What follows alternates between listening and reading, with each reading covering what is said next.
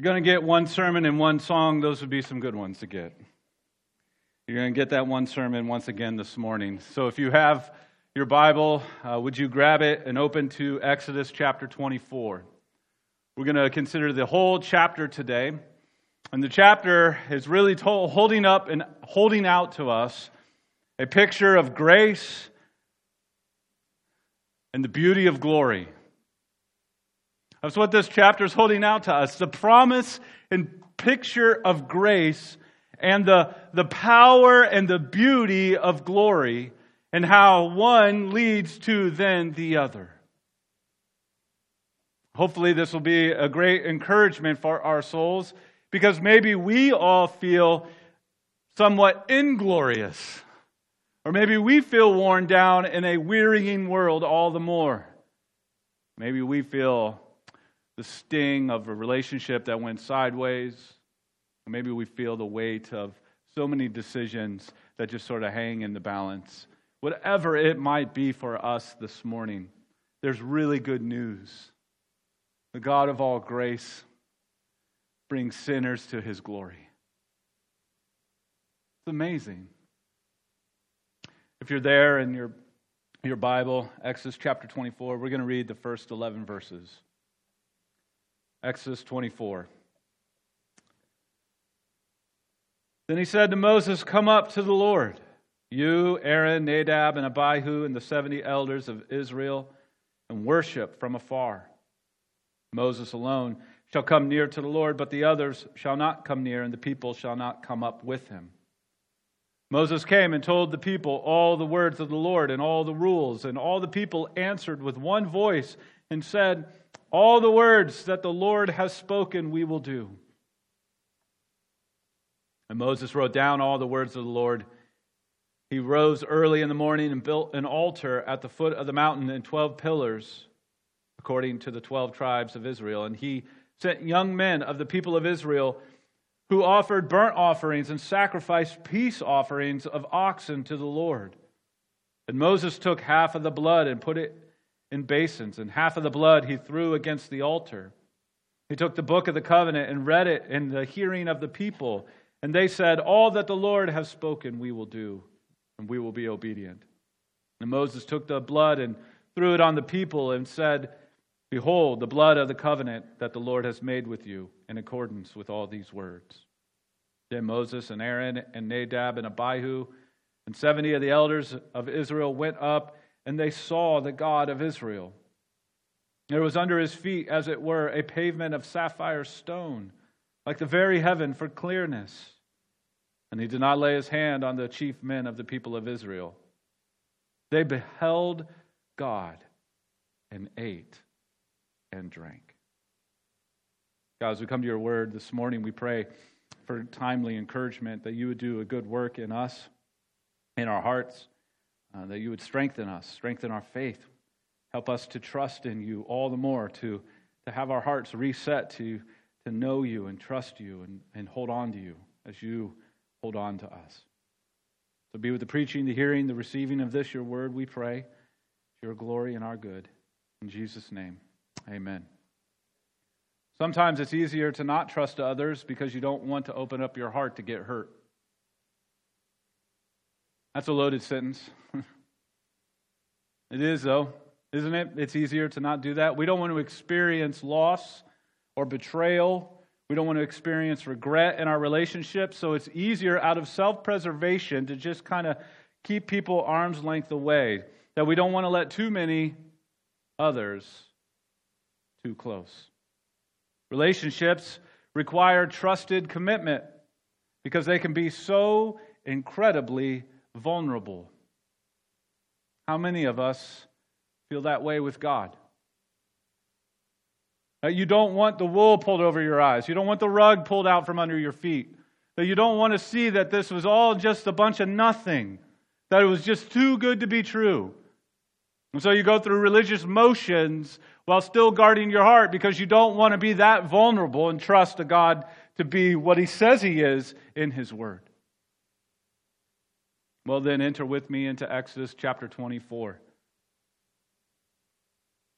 Let's go together and let's take a look, a long look together at, at grace on our way to glory. And may it bring to our hearts that may be prone to, to keep things far enough away so as to not feel hurt or vulnerability. Maybe that it would then lead us to then yield our hearts to the God of all grace who brings sinners to his glory.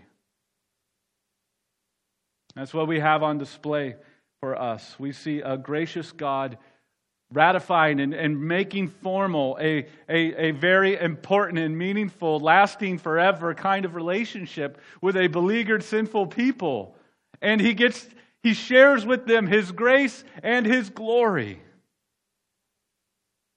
May that bring encouragement to you today. As we do that, we need to see our hearts get reset to this. We need you and I, we need our hearts to be reset to trust God. That God is indeed amazing and good and gracious and great and glorious, and we can trust Him. That maybe right now, this morning, that's what we need, whether we're here in this room or we're at our homes. That we need to, our hearts to be reset to trust in God. To do that, I want us to then see the purpose of grace the purpose of grace. And from that purpose of grace, that you and I, we would get to behold the beauty of glory. That's where we're heading in this chapter. And we're going to settle our hearts in the purpose of grace so that through faith, and then someday, some great and glorious day, our faith moves to sight. And our beholding the beauty of God's glory is something that fills our eyes, not just our hearts. That's where we're heading. So, first, let's consider in those first 11 verses the purpose of grace, because that's what we have here. This is a very incredibly gracious moment. There's two things that I want us to see in here. First is that the purpose of grace we find is that it ratifies the promise. It ratifies the promise that God has, as we've been working through this series in Exodus, entering into a very special relationship with this rescued people.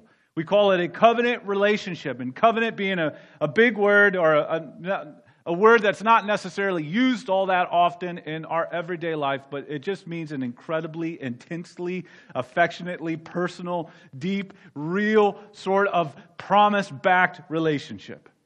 So God is entering that in into that kind of relationship with his rescued people out of Egypt.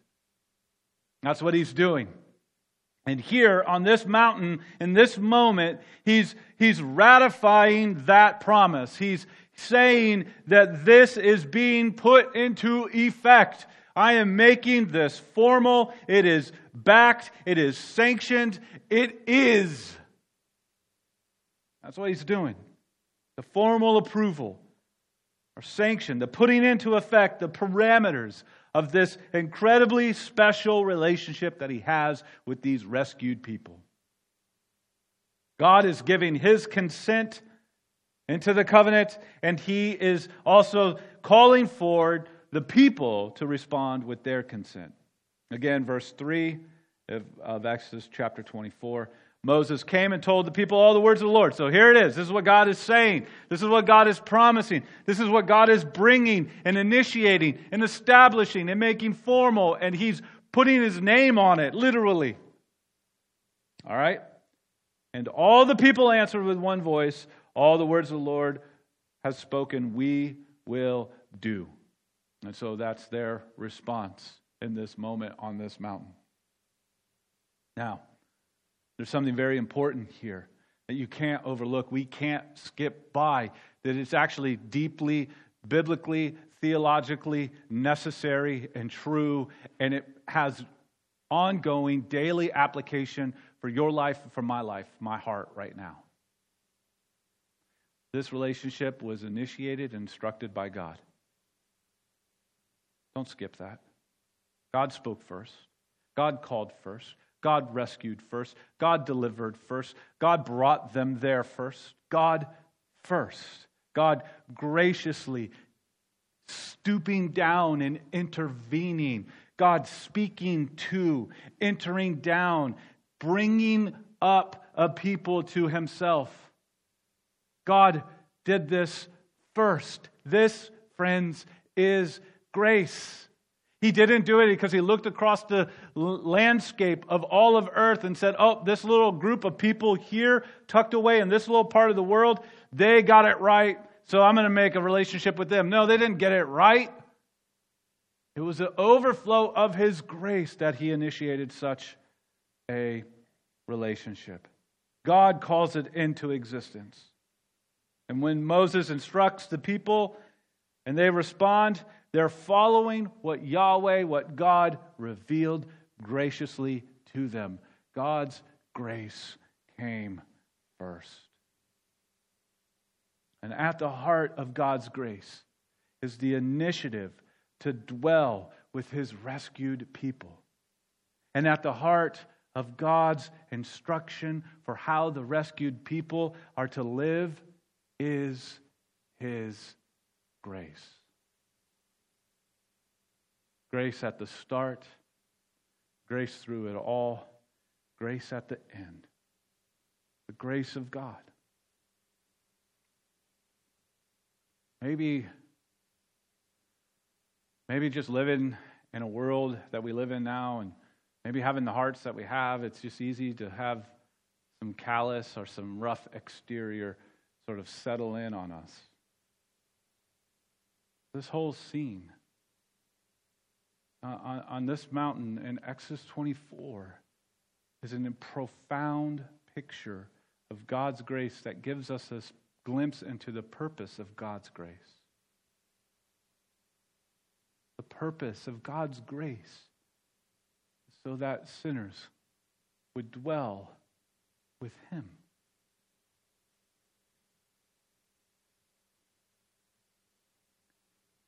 This is profound. That we, we shouldn't ever sort of get bored by that. Should never be a meh. That God would reach down and provide a grace so that people would know Him safe, secure, forever. It's amazing. And then He backs it to show how serious He is in making this relationship established and formal and backed. If you noticed, when we read through that portion, there was a lot of blood involved. Shows the seriousness of this relationship, the seriousness of the covenant. The ratification process, if you will, was a bloody one. Look again back at verses 6 through 8. Moses took half the blood and put it in, the, in basins, and half the blood he threw against the altar. Then he took the book of the covenant and read it in the hearing of the people, and they said, All that the Lord has spoken, we will do, and we will be obedient. And Moses took the blood and threw it on the people, and said, Behold, the blood of the covenant that the Lord has made with you, in accordance with all these words. What's going on here? Well, this is a picture of how serious God is at establishing and ratifying this special relationship that he has with his rescued people. The blood that gets thrown onto the altar, the altar representing or symbolizing God's presence, and the blood that gets thrown on the people representing their commitment, that blood is pointing to the seriousness of this relationship. In that, the point of the sacrifices and the point of the blood is this that everybody involved in the covenant, God and the people, are saying, Be unto us the same fate as these sacrifices if we break this covenant. That's how serious this is. That's how serious God is about it. Kill me if I don't continue to be God. And the people saying, We deserve the fate if we break covenant with you. So much so that keeping the covenant equals life and breaking the covenant equals death. That's how serious this is. Now, we're going to come back to the seriousness of that aspect of this relationship here in a moment, but I want you to feel the weightiness of it. Like God isn't entering, entering into this relationship like you and I decide on which coverage we're going to use for our cell phones. or which, you know, which internet company we're going to use in our homes. You make that agreement, you're already looking for something better, right? You're already looking for the way out. You hear a friend who's got some better deal, and you're like, ooh, I want that deal. God isn't acting in that way. He's not looking for a better group of people. He's saying, I'm going to take this seriously. God isn't going to bail on this relationship. All right? Keeping that in mind. The second aspect that we see here in the purpose of grace on display in this chapter is not only to ratify this promise, but it is to satisfy the people. To satisfy the people. The boundaries, if you will, of this covenant relationship were to ensure the fellowship or the sweetness of the covenant relationship. It's a serious relationship because the sweetness and the vulnerability and the intimacy of the relationship requires such security and protection and backing. That God is serious about his commitment because of the nature of relationship he desires to have with his people that he's rescued. The serious of the commitment was to safeguard the sweetness of the relationship. Note this incredibly profound moment, verses 9 through 11. Then Moses and Aaron, Nadab and Abihu, and the 70 of the elders went up, and they saw the God of Israel. There was under his feet, as it were, a pavement of sapphire stone, like the very heaven for clearness. And he did not lay his hand on the chief of men of the people of Israel, but they beheld God and ate and drank. That, that, that would have been really kind of cool to be invited to. that, that would have been a nice little dinner party. Definitely feel underdressed. They saw, they sat, they ate with God. Don't let that just like wash past they saw and they sat with and they ate with God. Fellowship. Another word for that is communion. But the purpose of grace is to establish a real, deep, lasting, forever relationship with sinners in such a way that God would commune with them that they would eat and be satisfied, that they would enjoy the fellowship around a good meal with God. The purpose of grace is to bring sinners into that kind of relationship. Staggering. It's overwhelming. I hope and pray that it is encouraging for your soul this morning to see the nature and character of God's grace for you isn't just to rescue you from your wrong, though that is a part of it, but it is to bring you into the joy of all of His right. Where God says, hey, eat this dish. This is really, really good. Oh, try this one. This is really good too. Come on, eat up, eat up, eat up, eat up. How incredible that he would do this. Now, all of this picture here is a taste of something even greater yet to come. And you probably don't have to think too hard to see where this goes.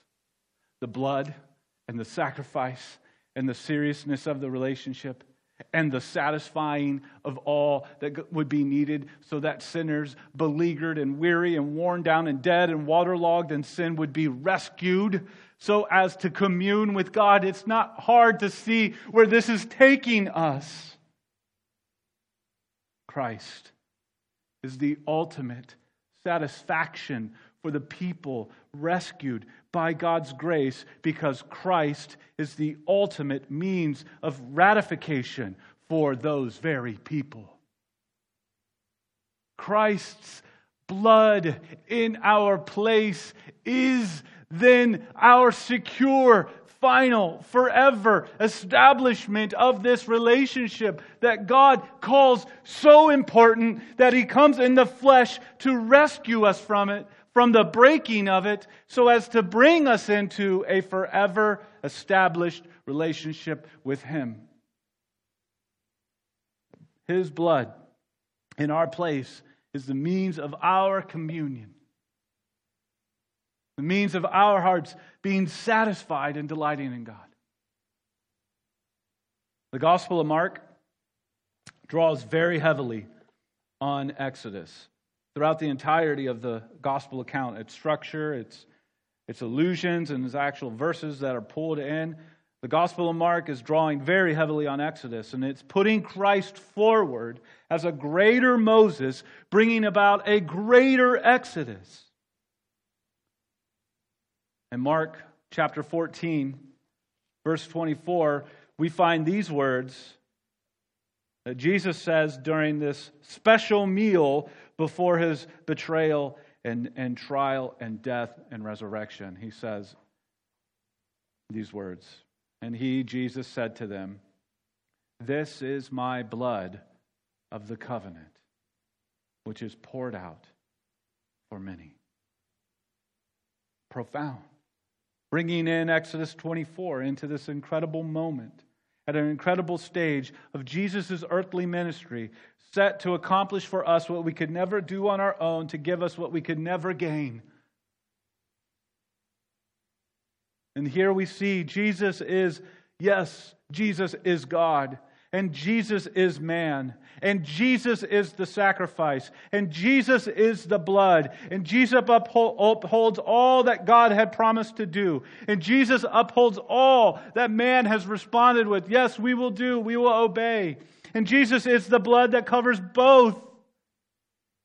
All of this to display to you and me the ultimate seriousness and sweetness of the relationship that God has established with his redeemed. What incredible grace! What incredible grace!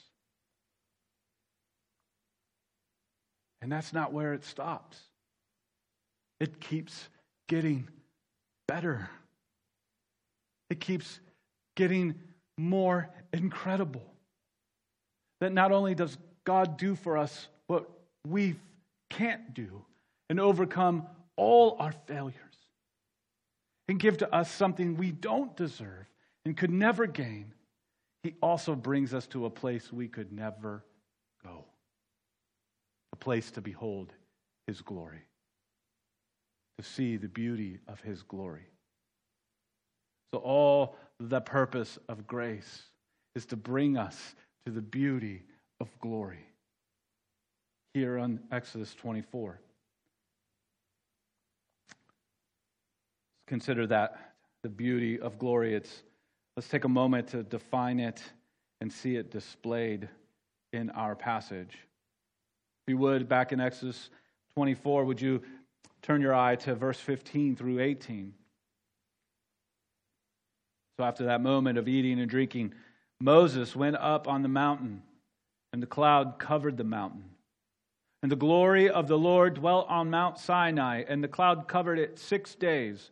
And on the seventh day he called to Moses out of the midst of the cloud. Now, the appearance of the glory of the Lord was like a devouring fire on the top of the mountain in the sight of the people of Israel. Moses entered the cloud and went up on the mountain. And Moses was on the mountain 40 days and 40 nights. Here we find clouds showing up again. And it's important for us to remember that clouds are associated with the, the glory of God's presence. So when we find clouds, oftentimes what's really wrapped up in that is the presence of God, His glory descending in some small measure mind you, but yet definitely, clearly present is the presence of God. Like to look up on top of a mountain and see a devouring fire. Kind of a big deal. And so there's God in his presence, and Moses enjoyed the glory of God. He enjoyed this moment. He, he got to, to go up into this cloud. So, so much so that by grace, there's glory.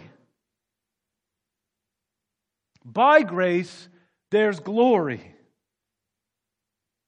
Now, let's take a second and define glory. What is the glory of God? What is this? There was one pastor who put it in such a great way, I just am going to quote him. You can see it on the screen. Glory is the going public of God's infinite worth. I love that definition. What is glory? Glory is, is going public with God's infinite worth. Oftentimes, when we think of the word glory, and especially as we see the Bible refer to it, there's a sense of brightness or a radiance that is associated with this idea of glory. So, God going public with His glory is this brightness, this radiating awesomeness that goes out. And we oftentimes think of His worth in terms of the word holiness. It's the, it's the sort of culmination, the nature of all of who God is in all of his worth. So much so that we could just simply say that glory is the radiance of God's holiness. That God's godness is like the halogen that ends all halogens. It just, just bursts forth. It radiates out. Now, that image in mind. Apart from God's grace, His glory would incinerate every one of us. It would be too much. We would melt. It's probably the one theologically correct thing from Raiders in the Lost Ark. We would just disintegrate before such glory. And yet, God, by means of His grace, has provided a way for beleaguered, weary, worn down, waterlogged sinners such as us to behold such a glory. Staggering. God doesn't invite you into just a smidge of who He is. God calls you to Him. And He gives to you all that Christ possesses. In the sense of a relationship, in the sense of experiencing His love, perfect love, Father, Son, and Spirit. In the sense of being declared right because Jesus' righteousness counts now for you so as to bring you to the place where you behold his glory. Just as God initiated, invited his people into the covenant, so he initiates, invites his people to behold his glory. Grace brings sinners into glory. And this might come as a shock to you, but this is also ultimately fulfilled in Christ. Once again, in the Gospel of Mark, which draws again heavily on Exodus, we find this moment, this incredible moment in Jesus' ministry in Mark chapter 9. I want to read verses 2 through 8. After six days, Jesus took with him Peter and James and John and led them up a high mountain by themselves. Then he was transfigured before them, and his clothes became radiant, intensely white, as no one on earth could bleach them. And they, uh, there appeared to them Elijah with Moses, and they were talking with Jesus. And Peter said to Jesus, Rabbi, it is good that we are here. Let us make three tents one for you, one for Moses, one for Elijah. How did he know who they were? For he did not know what to say, for they were terrified. And a cloud overshadowed them. And a voice came out of the cloud This is my beloved Son, listen to him. And suddenly, looking around, they were no longer They no longer saw anyone with them, but Jesus only. Profound moment in Jesus' earthly ministry where the little peek behind the curtain. Jesus is God in the flesh. He's glorious and awesome. And then curtain closed. Just so you guys know, awesome. You know.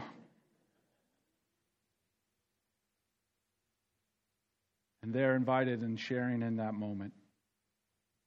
And that's and that's what God is doing, that through Christ, God's grace is poured out in full measure to bring beleaguered sinners, such as ourselves, into the joy of His glory. Into the joy of His glory. And maybe all of us feel, maybe for some of us in here, all of this really feels far from us. Maybe you feel weary and you feel worn down in this life. Maybe you wonder if God would actually really care for you in such a way. Maybe you treat yourself like you're JV and God only gives his attention to the varsity. And you're glad that you get a jersey, but you know it was last year's jersey. And you're feeling this far, this distance, this this gap, this, this like you, you don't experience this thing that I've been harping on, this grace that brings to glory, and you feel like empty. And actually, if anything, it doesn't make you feel encouraged. Right now, you're saying, Sean, I feel discouraged. What do you do in this moment? If any of those things are true in your heart, are more, I want you all to take then an even longer look in this thing called the gospel. To take an even longer look in what God has done for us in the gospel of Christ. To, make an, to take your heart and put it there and to look long into all that is wrapped up in what God has done for us. And if I could give you three verses to, to, to take your heart to regularly, regularly, daily if you need to, is 2 Corinthians chapter 4 verses 4, 5 and 6. I want to look at those one at a time. One at a time. First, verse 4. Paul is speaking about this incredible gospel and the reality of ministry and all this work that happens in the holding up and the holding out of this good news. And he says these words In their case, the God of this world has blinded the minds of the unbelievers to keep them from seeing the light of the gospel of the glory of Christ, who is the image of God. So the gospel brings sight so that you can behold God's glory. What God does for you graciously through the gospel is to bring you to a place where you get to behold His glory. You don't get to behold His glory any other way other apart from the gospel. Yes, creation displays that God is glorious. But what I'm speaking of is this sort of glory that comes with this most incredible relationship that God has secured through the life, death, and resurrection of Jesus Christ. That He has made a way for us to come and see. So you and I daily need the reality of the gospel to grip our hearts so that we understand the scope and nature of grace that drives us to behold his glory. We have here with us a relevant, everyday aspect of how important this gospel is. It's like, it's like holding up a jewel and turning it and looking at it from different directions. Yes, it's one jewel, but from different directions, you see different aspects of it. Its brightness, its clarity, its cut, all of that jump out at you when you turn it and you look at it from a different angle.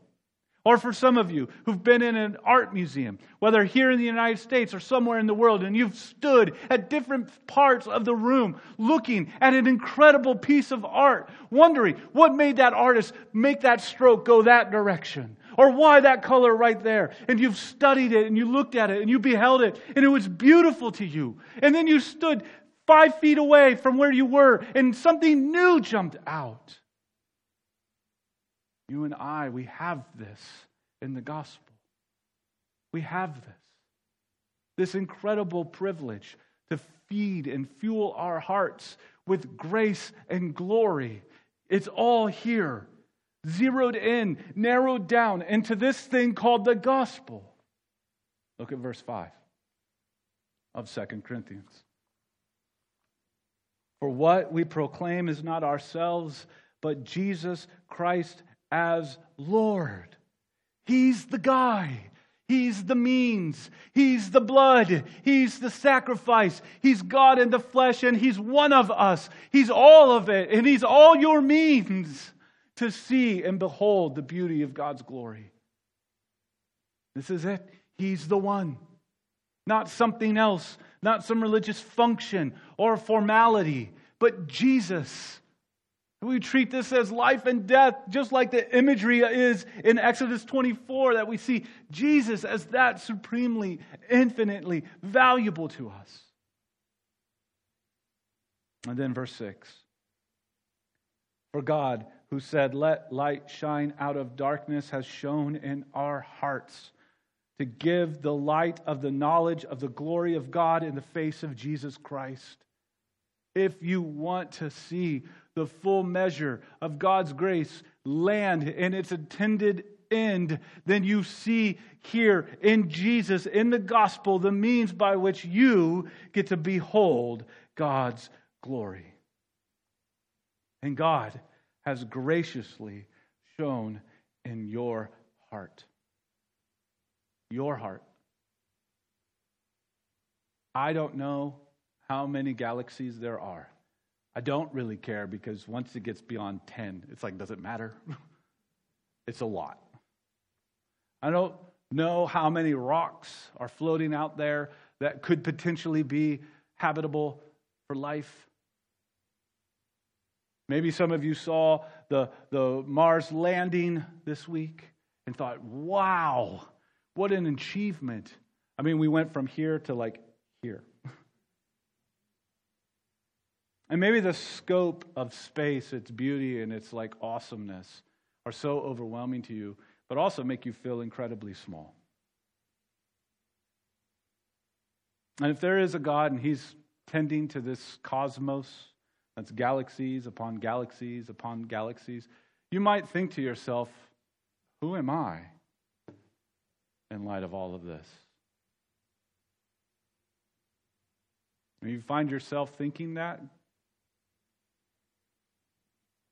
That God who brought forth those galaxies, this cosmos, that God shone the light of his grace in your heart. Yes, you. You, this so and so on this little tiny planet in this smallish galaxy, God came bursting down into your life so that you would receive his grace. And through faith in Christ, behold his glory and know that one day that faith will move to sight. The purpose of God's grace is to lead us to behold the beauty of God's glory. Sin blinds, grace gives sight. Glory moves from a consuming fire to fear to an everlasting beauty to behold. Because the God of all grace is most serious about a relationship with you. May our hearts be reset with such incredible news.